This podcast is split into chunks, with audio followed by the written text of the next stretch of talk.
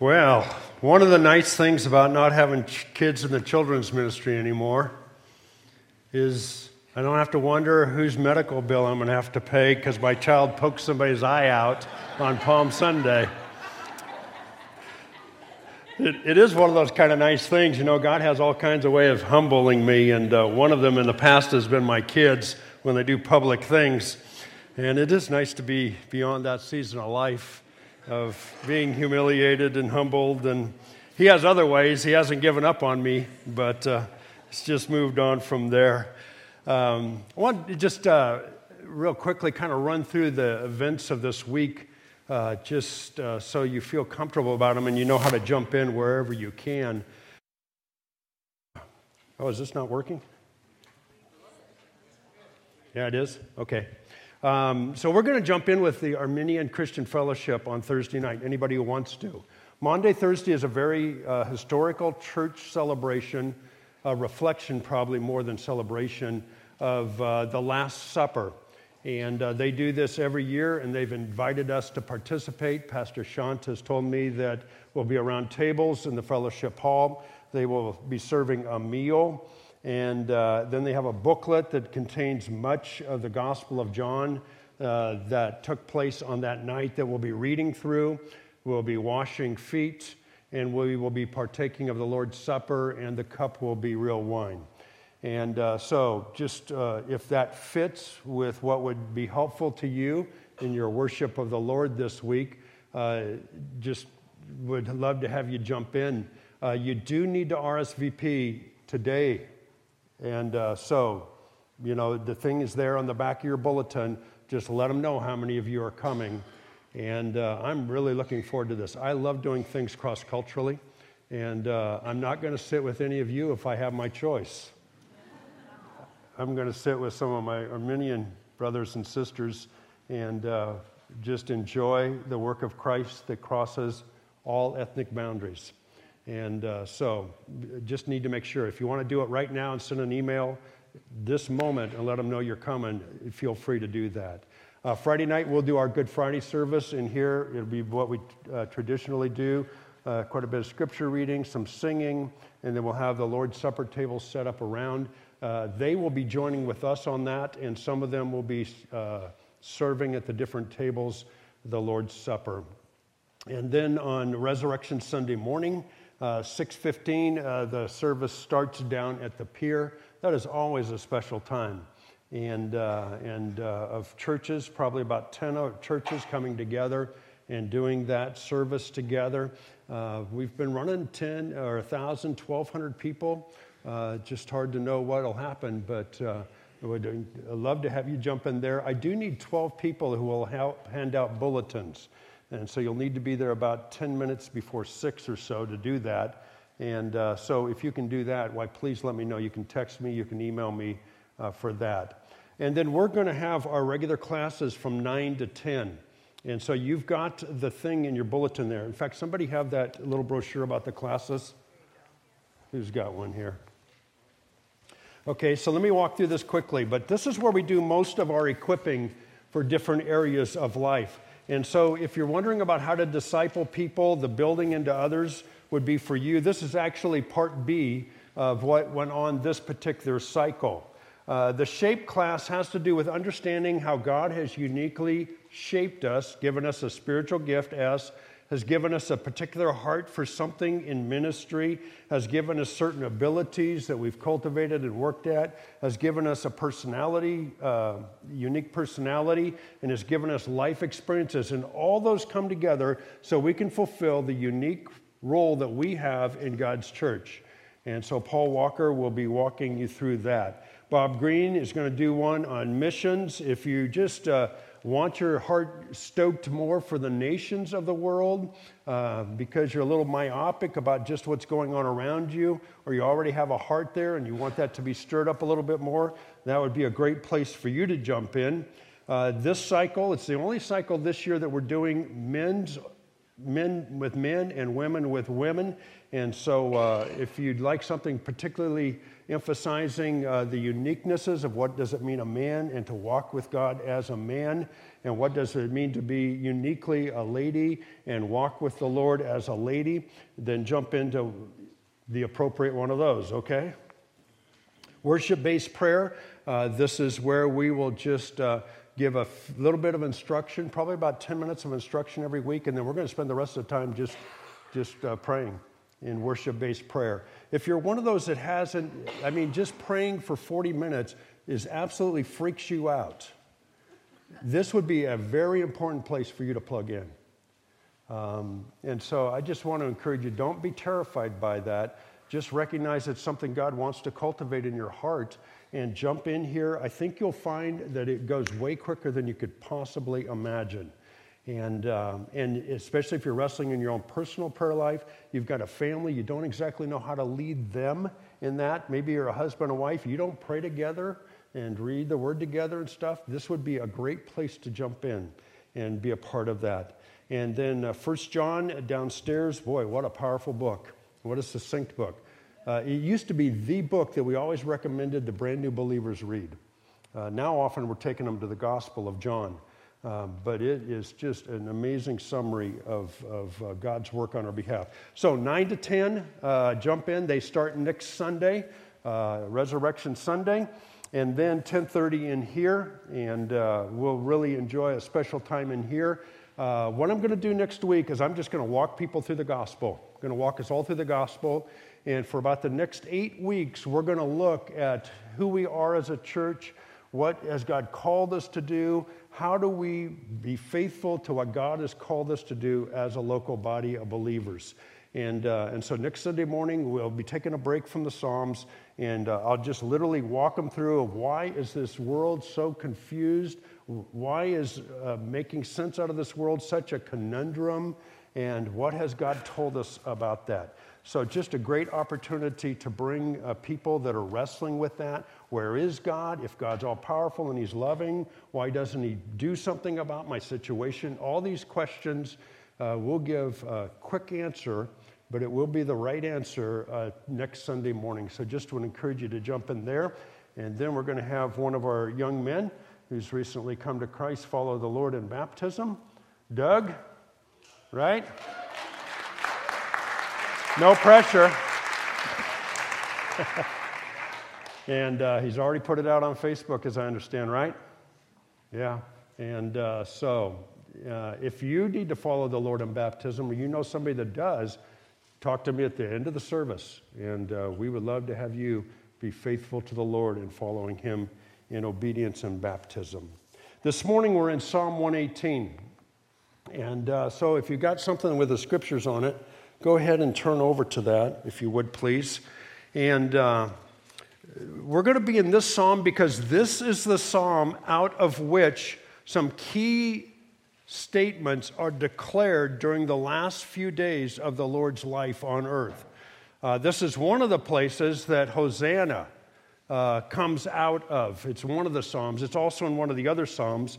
And even a more important, if I can say that, uh, summary of the purpose of the Lord Jesus Christ coming and who he is comes out of this psalm. So if you turn over to Psalm 118, one of the things you'll notice that unlike the Psalms that we've looked at a couple times through this series, there is no historical subscription to this or subtitle to this. Now, your, your uh, translators may have put some title in there, but it's not the title that has been with it for several centuries. And, uh, and what that means is we don't exactly know what the particular circumstances were that prompted this psalm or to which this psalm was applicable. Now, thankfully, we have a lot of Jewish writings and we have a lot of Jewish practices that tell us something about the use of this psalm. Beginning with Psalm 113 through this psalm, Psalm 118 is often called the Egyptian Hallel the Egyptian praises. And we know that the Jews used them during the Feast of the Tabernacles. This was an annual feast where they would build uh, little tents or some kind of structure, and to remind them of how they had been released from Egypt to be able to worship the living God and how he took care of them through the wilderness and had brought them into the promised land. These Psalms, Psalm 113 to Psalm 118, would have been part of what they sang during the Feast of the Tabernacles. Now, the Feast of the Tabernacles begins with the Passover because that was what God did to get his people out from underneath uh, Pharaoh's rule. And so these Psalms were also sung at every Passover meal, and in Jewish traditional homes today, they still are sung. So a Jewish person would have memorized Psalms 113 through Psalm 118.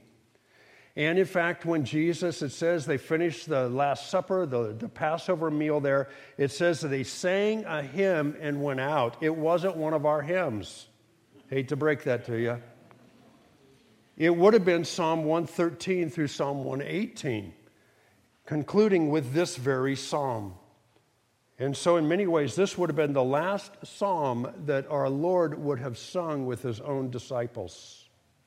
And so, as that week came around and as people are making their way to Jerusalem, these psalms are very right on the tip of their hearts. And, and thus, when Jesus begins his triumphal entry, they began singing out of verse 25 and 26. Lord, do save, we beseech you. O Lord, we beseech you, send prosperity. Blessed is the one who comes in the name of the Lord. And so that just comes out of what they're saying. What I want us to do this morning is I want us to look at Psalm 118 in the way that would have been used and understood by the people of years gone past before Jesus came. And then I want us to show the significance to us today because of who the Lord Jesus is and how he specifically anchored this psalm in himself. So let me pray, and we'll jump in and look first at the context and what the significance would have been to the Jews of this day and God fearing Gentiles. And so, Spirit of the living God, thank you for uh, Psalm 118 this morning. Um, just pray that you would bring it to life, that you would give clarity, but that, Lord, you would write it upon our hearts and accomplish whatever you would want to accomplish in the very core of our being. Lord, we know that you deserve to be worshiped. We pray that you would use this psalm to, to cause our hearts to worship you with greater commitment, greater uh, confidence, greater fervency, greater everything, because you are worthy. And it is in your name that we pray. Amen. We see that uh, the psalm begins there in the first four verses with a call to worship. A call to worship. Let me just go ahead and put all this up here and then we'll walk through it. Okay, so there's this call to worship in the first four verses. It begins saying, Give thanks to the Lord, for he is good, for his loving kindness is everlasting. And then, Oh, let Israel say, His loving kindness is everlasting. Oh, let the house of Aaron or the priests say, His loving kindness is everlasting. Oh, let those who fear the Lord. So now we're moving beyond Jewish people to non Jewish people who had adopted the God of Israel as their God. Let them say, His loving kindness is everlasting. The Feast of the Tabernacles was to include non Jewish people who had embraced God as their God. And so we see this call to worship. I want you to notice the beginning point. The beginning point is not how you feel about God. The beginning point is not how you understand what God is doing. The beginning point is what? Give thanks to the Lord. And the name for the Lord there is the covenant name of God. In several places, it's actually Yah that is used in this psalm. But the beginning point is give thanks to the Lord. You see, the call to worship just takes us right off the bat to the North Star, to the one upon whom we should orient ourselves and the very response because of who he is. And so the call to worship begins with give thanks to the Lord. I don't know about you, but that's pretty helpful. Whether you feel like it or not, whether you understand it or not. You know, if you get the compass pointed in the right direction, you'll end up in the right place. And the call to worship begins here give thanks to the Lord. Now it goes on and tells us why. Why should we? What's it say? For he is good. And we very importantly often sing about the goodness of the Lord. He is good. It is his very nature and his character. It is who he is. It's not something that he does. He does good because he is good. Sometimes we do good in spite of what we think or feel. He is good. I mean, if you could cut God up at every cell, which he doesn't have, you'd find good. You just would find good, good, good, good. Now he goes on and makes a specific application of the goodness of God to his people, and that is his loving kindness. It's a difficult word to translate, and if you're using a different translation, you probably noticed it has a different word there. Because it's one of those words that is so big, it's very difficult to know how to translate it. So some of them will say his mercy or his faithful love. Some just have love there. But it is a, particular goodness of God whereby he acts in love for those who are his people. And, it, and it's a sense of he has an obligation to love them. He will always love them there's a consistency to his love. There will never be anything else but his loving kindness. And that flows out of his goodness uniquely to those who are his people. And so we say, for his loving kindness is what? What's the last word there? Everlasting, uh, forever, some translations have. Let me ask you this think about this. What do you have today that is everlasting? Think about most of the things you spend your time with. There's hardly anything if that's everlasting. I mean, you, you being a son or daughter to your parents, that's not everlasting. You being a parent to your children, that's not everlasting. You being married, that's not everlasting. Guess what is everlasting?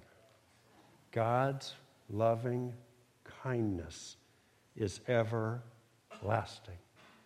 If you know God, if you know Him through the Lord Jesus Christ, you will only ever know the loving kindness of God. Everything else, or maybe I should say most everything else, is going to change. Some things we have for a season, as good as they are, their first season. But not God's loving kindness. His loving kindness is everlasting. And so there's this call to the people of God, Israel. There's this call that goes out to the house of Aaron, to the priest. There's this call that goes out to those who were ethnically of other than Jewish heritage. And it, the same refrain let them say, His loving kindness is everlasting. His loving kindness is everlasting. Boy, that's a necessary reminder, isn't it? It's His loving kindness which is everlasting. Now, the psalmist goes on, and the psalm goes on, and uh, oh, oh, let me point this out before we go on. So, unlike uh, Psalm 51 that we looked at last week, and even the psalm before, and several of the other psalms before, Psalm 51, uh, as we said last week, was a very individual psalm of David towards God in his repentance for his sin. This is not an individualist song. This is a congregational song. This is a people of God psalm. And so it's important to keep that in mind, especially as a group of people and living in a country that emphasizes the individual. This psalm is a psalm for all the people of God and what all the people of God experience because they are the people of God. And so, for example, we're going to go through and they're going to remind themselves of God's loving kindness and distress in verses 5 through 9, and his loving kindness in the midst of war in 10 down through verse 19. But that's never an individual distress.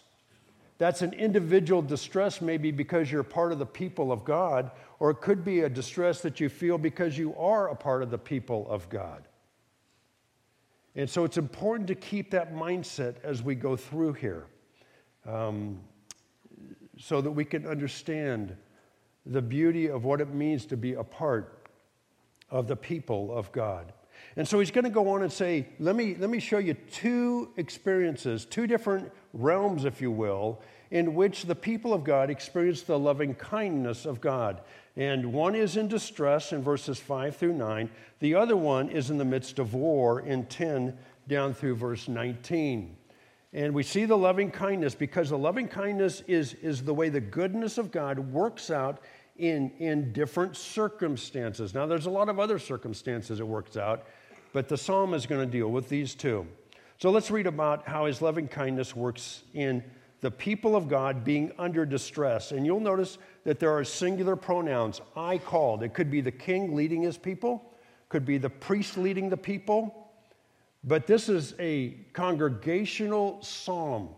It could be what you, as uh, or one of them, as an individual, was suffering, but they were suffering it because they were part of the people of God, and so it was a common distress to all the people of God. So, for example, maybe this distress was, uh, you know, the harvest has finally gotten ripe, and it is ready for people to eat, and a, another country, another raiding warriors come through, and they take all of the crops that have been harvested and carry them off. That's a distress. Now, the reason that that would happen is because they were the people of God, but the individual family now is left without food to eat. So, you get the idea? it's distresses that are due because of your identity as being followers of God. So, beginning of verse 5 there. For my distress I called upon the Lord. The Lord answered me and set me in a large place. The Lord is for me, I will not fear. What can man do to me? The Lord is for me among those who help me. Therefore, I will look with satisfaction on those who hate me. It is better to take refuge in the Lord than to trust in man. It is better to take refuge in the Lord than to trust in princes. So, what is this particular distress? Well, it's obviously coming from people who hate God and hate the people of God.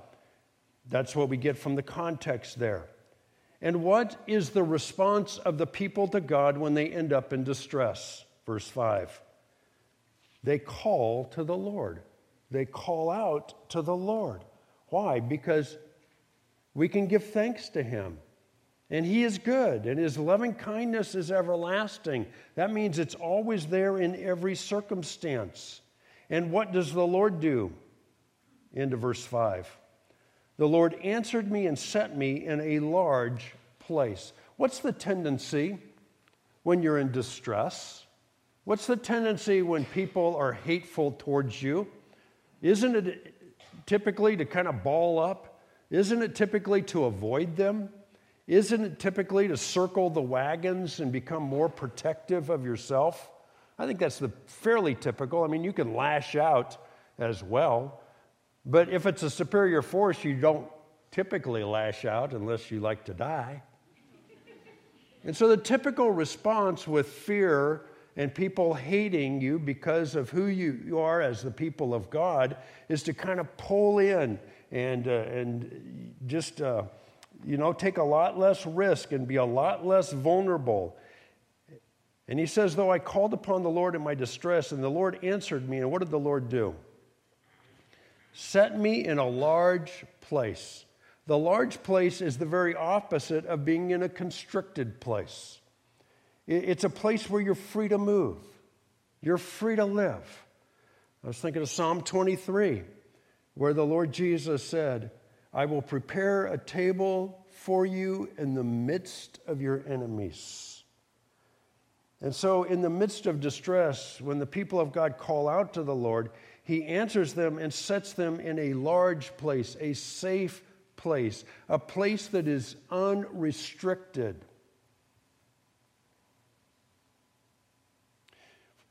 The Lord is for me. I will not fear. What can man do to me? Uh, interestingly, this is quoted in Hebrews 13 concerning the use of money. Don't be afraid of what people can or can't do to you. The Lord's for you. The Lord is for you. Now, other people will be for you as well, verse 7. The Lord is for me among those who are helped. And so other people will come to your aid too, but who should you look to? Do you look to the other people for help? Well, if you want to be disappointed, if you want to get what they can help with. But what does it say? The Lord is uh, for me among those who help, therefore I will look with satisfaction on those who hate me. In other words, I don't have to pull back, I can keep facing the people who hate me. It is better to take refuge in the Lord. It's better to trust in the Lord than to trust in man. And it doesn't mean that people are not trustworthy, it just means people can only help with what they can help with.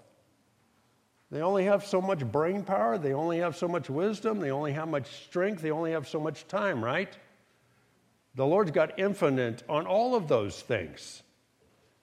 And so it's saying don't, it's not saying don't trust in people, it's just saying Man, make the Lord your ultimate trust.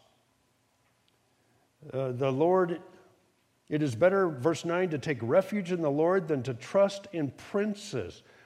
How often we look for somebody in authority to fix the situation, don't we?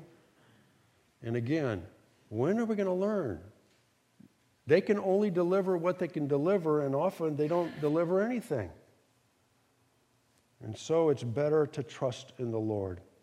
And so, in distress, we call upon the name of the Lord, the people of God. Call upon the name of the Lord. And then in verses 10 down through verse 19, or 18 down there, um, it moves it to a unique distress, and this is the sense of war. And you can pick up that sense by verse 10. All nations surround me. It says that three times, right? Verse 11, they surrounded me. Yes, they surrounded me. What do you think the point is that he's trying to make? What, what's the experience that the nation of Israel, the people of God, are having? Uh, we're surrounded. Do you get it?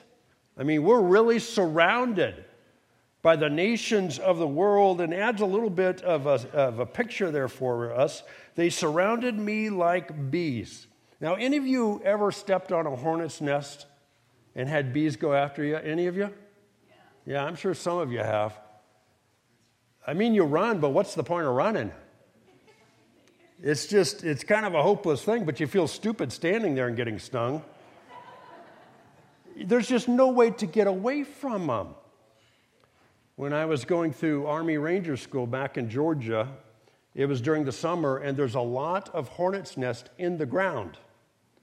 And so we all carried a poncho that we could rip off real quickly because what would happen is if you're in single file, the first few guys stir it up and the rest of the guys catch it. and you can literally see them coming out of the ground, just hundreds of them. And so you rip off this poncho, you throw it over them, and you might put some smoke thing or something under there, and then you run like crazy. That was normal procedure because you can't really outrun them, you got to stop them some other way. So one night, we're doing this mission and we're moving, it's all training, and we're moving. We end up having to go down this really steep hill, so we're all sliding down. It's pitch black, and the brush is so thick. We're kind of laying on our backs trying to get down this hill, and all of a sudden we all start getting stung.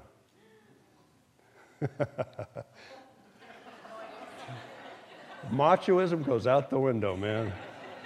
Screaming, hollering and all of that. And finally, you know, our instructors get us assembled someplace. and chew us out like crazy, you know. You know, if the enemy was there, they'd shot you. Well, we all, you know, we took the chewing, but we all thought this is training. and we were surrounded by bees. And, uh, you know, if people were really going to shoot at us, we probably would have kept our mouth shut and not done that. But it's a terrifying thing. That's my point because you cannot get away from them.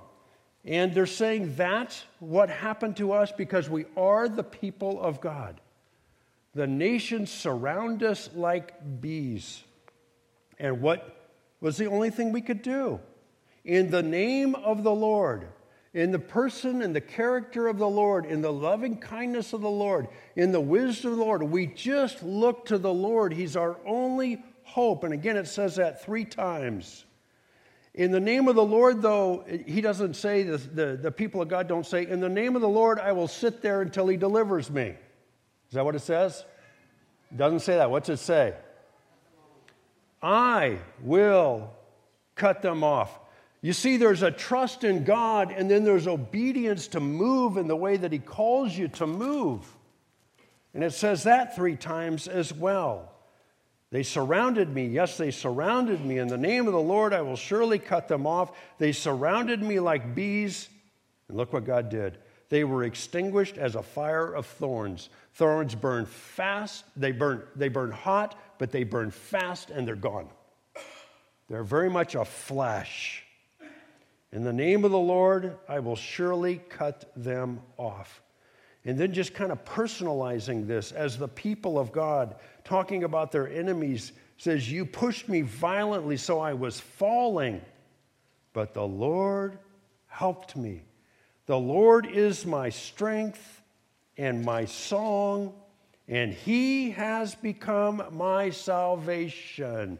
Can you get the sense of the excitement when they thought that they were doomed, they thought they were perishing, the only thing they had to hold on to was the name of the Lord and do what He said to do, and they come out the other side. And man, they're saying, The Lord is my strength, and He is my song. And he has become my salvation. And as they go to the tents that night, the sound of joyful shouting and salvation is in the tents of the righteous. You know, often in our sports world, they'll go into the locker room or something after, after a sports team has won a big championship. And what's it like? Yeah, big celebration. And nobody's life was even at risk. What does it feel like when you knew you were doomed and you knew your life and the lives of all your friends were going to be exterminated, and you come out of that victorious. Man, there are joyful shouts in the tents, and salvation is in the tents of the right hands. Man, the right hand of the Lord does valiantly. The right hand of the Lord is exalted. The right hand of the Lord does valiantly. There's a whole sense of the power of God that is greater than the mightiest armies. And this confession, I will not die but live. And here's one of the most significant statements in the rest of this verse in verse 18. When that happens, there's two points. One is, and I will tell of the works of the Lord. dawned on me this morning, even as we were praying earlier in the morning, how self centered we are that when we get out of distress and we get out of war, we're just so happy for ourselves. That's not the point. The point is tell other people what the Lord has done. That's the point. It's about Him. It's about His glory. It's about Him being good. It's about His loving kindness. Tell other people. This is a big deal.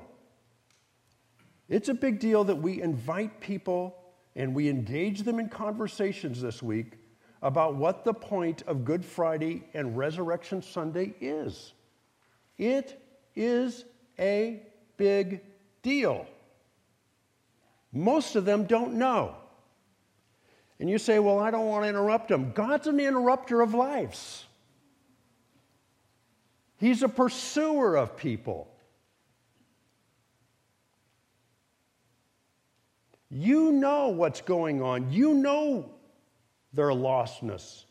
You understand their need. They don't. And if God has done anything in our lives, we should be talking to other people about it, right? Because it's not just about us, it's about Him. And it's about others knowing. Tell of the works of the Lord. Verse 18 the Lord, here's the other reason, has disciplined me severely but he has not given me over to death. One of the great things the Lord is always doing in distress and in wars, he's trying to pry our tight grip off of the things of this world so that we will cling to him and him alone. He's trying to do that. That's part of the reason that it's important that we understand His loving kindness is everlasting. Most of the things we spend our time and energy on and I'm not saying it's wrong to spend it there, I'm just saying they are not. Unless they're objects of his loving kindness. And so the Lord has disciplined me severely, but he has not given me over to death. And so there's this whole sense when God brings them out of the greatness of the Lord. And oh, I got to tell others people about what God has done. And oh, look what He's done in my own life. He's created a greater sense of dependency upon Him and love for Him. And then the rest of the psalm is really them coming back after war into Jerusalem, where God's presence was uniquely manifested in the temple. And you can just picture this triumphal procession into the city of Jerusalem and into the temple as they come back victorious, knowing that the Lord alone has done this in his loving kindness. And they just say, Open to me the gates of righteousness. I shall enter through them. I shall give thanks to the Lord. This is the gate of the Lord. The righteous will enter through it. I shall give thanks to you, for you have answered me, and you have become my salvation. The stone which the builders rejected has become the chief cornerstone. This is the Lord's doing. It is marvelous in our eyes. Now let's pause there for a moment. What are they saying? What would that mean to them? You see, God had chosen the people of Israel to be his cornerstone upon which he was going to build a people who would be the objects of his goodness and his loving kindness. He chose the people of Israel to do that. And what did the world say? Oh, you worship one God? How idiotic is that? You need to worship a bunch of gods. Oh, you're just a puny little group of people. We'll come in and steal your crops. Oh, we can come against you. We'll send Goliath against you. And what they said after God delivered him is man, God chose us to be the cornerstone for a whole new world order in which God would be worshiped and the ways of God would be experienced. And, and uh, people would love God and they would love the people around them. And this, Israel's to begin the beginning point of that, and that was to go out to all the nations of the world. And they look back and says, God, Everybody else throws us on the refuse pile. Everybody rejects us because we claim fidelity to you and we seek to live according to your ways. They reject us, but God, you have chosen us as your people to be your cornerstone. Oh, this is the Lord's doing. Nobody would do this. this is a crazy plan and it is marvelous in our eyes. This is the day which the Lord has made. Let us rejoice and be glad in it. Oh Lord, do save. You see, when you experience that, your, your cry to God for salvation gets even stronger because you know He can save. You know He does save. Do save, we beseech you. Oh Lord, we beseech you. Do send prosperity. Oh, blessed is the one who comes in the name of the Lord. We have blessed you from the house of the Lord, from the temple. And then these very strong statements of great confidence and affirmation the Lord is God, and He has given us light. Bind the festal sacrifice with cords to the horns of the altars. You are my God, and I give thanks to you. You are my God. I extol you. And it ends like it began Give thanks to the Lord, for he is good, for his loving kindness is everlasting. And so this would have been a very common psalm. And as they celebrated the Passover meal, this would have been right there, even as it was as Jesus made the triumphal entry. What's interesting is, is a couple days after Jesus rode into Jerusalem in the triumphal entry, and they shouted these hosannas, the religious leaders who saw themselves as the cornerstone the ones to guide the building of the people of God,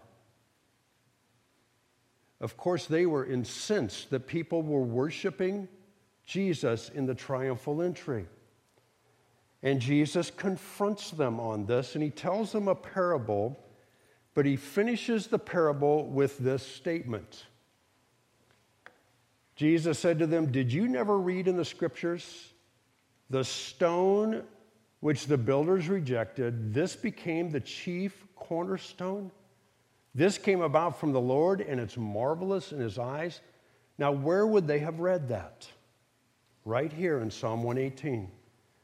They'd said it every Passover meal. They were getting ready to say it in a few days. And Jesus takes, some, takes a very familiar verse and he said, I am that cornerstone.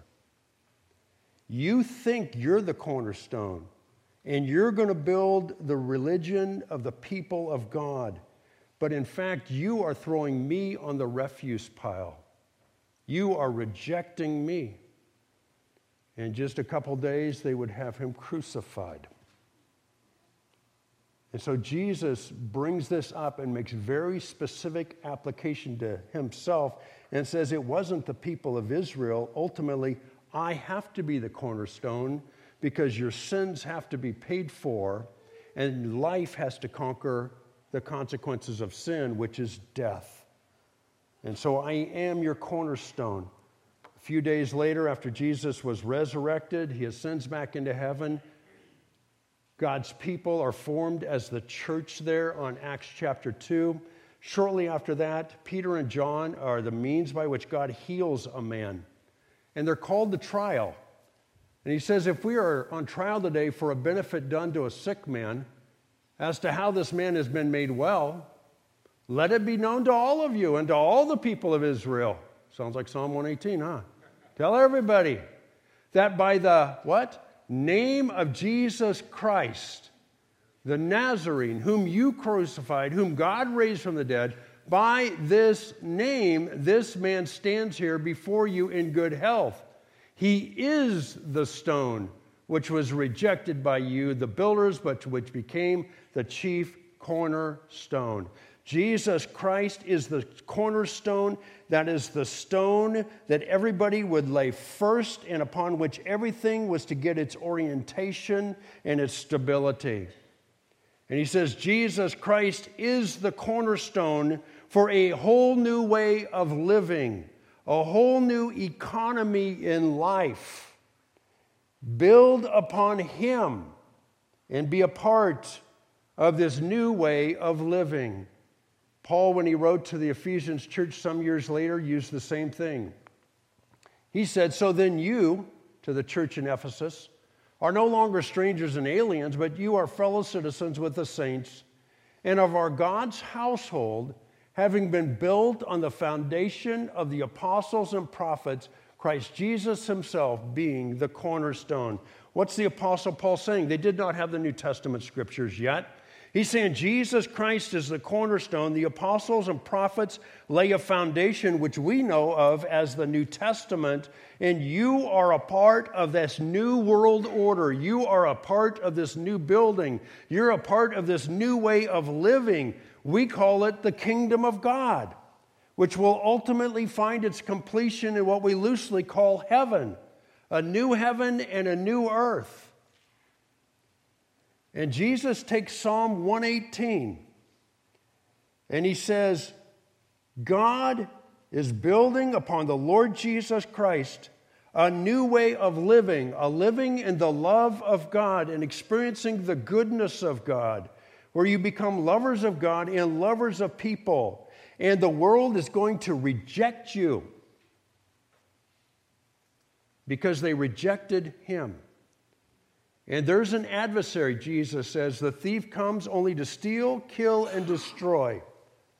I have come that you might have life and have it abundantly.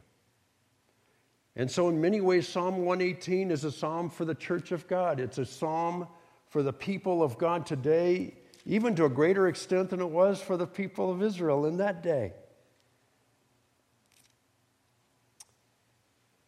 So let me ask you this question in 2017 Is Jesus Christ still rejected by the mass of people in our world? Is he thrown on the trash heap? Yeah, absolutely. God created everything. What kind of a moron are you to believe that Jesus Christ created all things and holds all things in, together by the power of his will?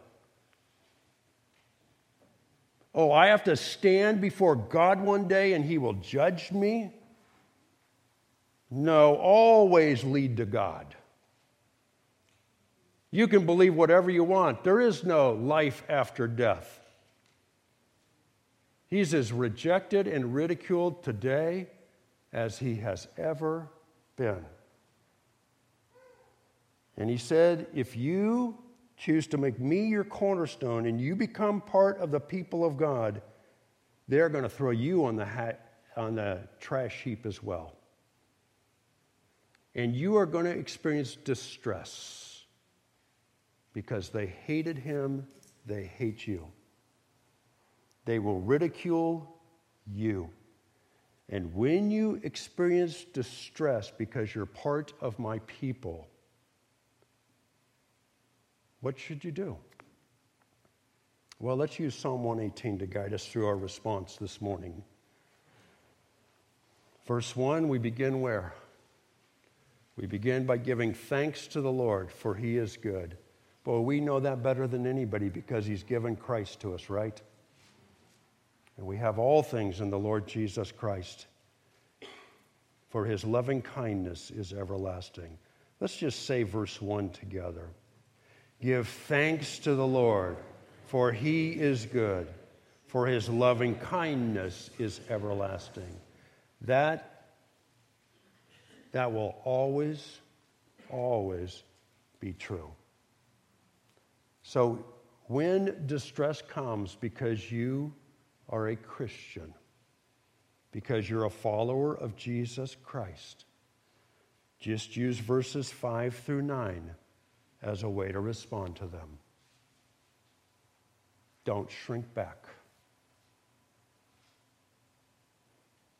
In your distress, call upon the Lord and let Him and let His truth cause you to be free in the midst of the battle in the midst of the distress. So it could be that you're in the midst of a distress because people think you're a moron or they think you're stupid or whatever because you're a follower of Jesus. And I just want to give you a moment just to make application of these verses 5 through 9 to your own life this morning. Could be that you're a teacher or you're a student in that realm. Could be that it's where you work could be the neighbors have laughed at you. Comes from all arenas, doesn't it? But let me just give you a few moments to call upon the Lord and let Him set you in a large place because He is there to help you. He's there to help you more than any person can, He's there to help you more than any official can. So go ahead and just bow your heads and just take a particular distress that maybe you're in right now to the Lord. And maybe you're not in one right now, but you know of somebody who is. Just go ahead and, and pray for them.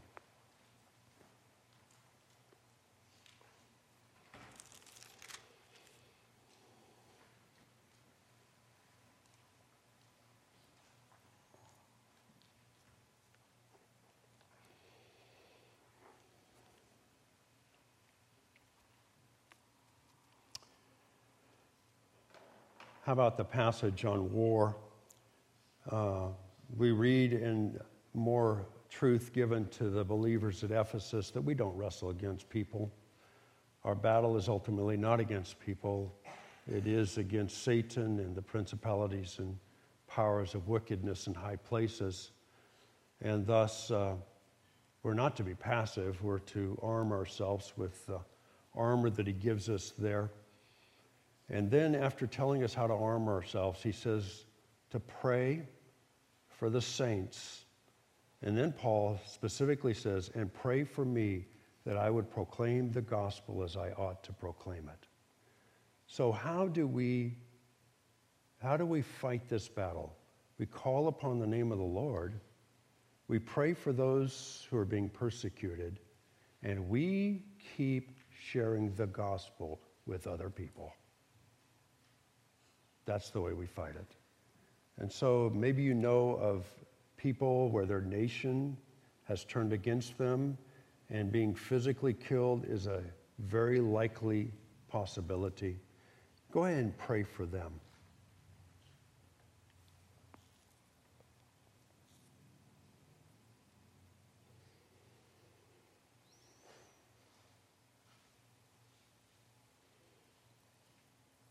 And then commit yourself to share the gospel with other people as you ought to share it with them.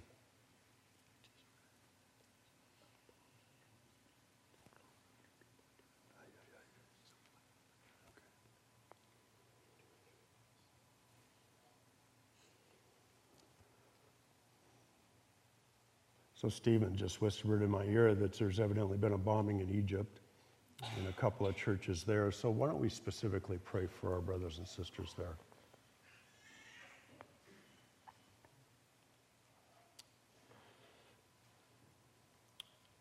Well, Lord, we thank you. We thank you that your loving kindness is everlasting. Amen? Amen. Amen. Why don't you stand with me, please? And before we sing,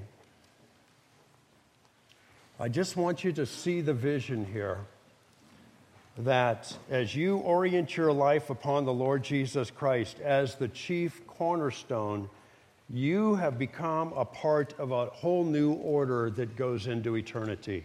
This is a big deal, folks. It's a big deal. You have become a part of a whole new community, a whole new way of living life where Jesus Christ is the cornerstone. And, and it's characterized by the loving kindness of God. And there will be a day where we won't go to Jerusalem and enter into that temple. We'll go to the New Jerusalem and enter into the temple. What do you think that's going to be like after living through here? That'll be a hooping, hollering kind of day, won't it? And we're going to say, man, the stone that the people who thought they could build good societies and rejected Jesus Oh, how foolish they've been shown to be. The stone which was rejected by those builders, God has built the whole new heaven and earth upon him. Blessed be his name. Let's just say together give thanks to the Lord for he is good, for his loving kindness is everlasting. Give thanks to the Lord, for he is good, and his loving kindness is everlasting.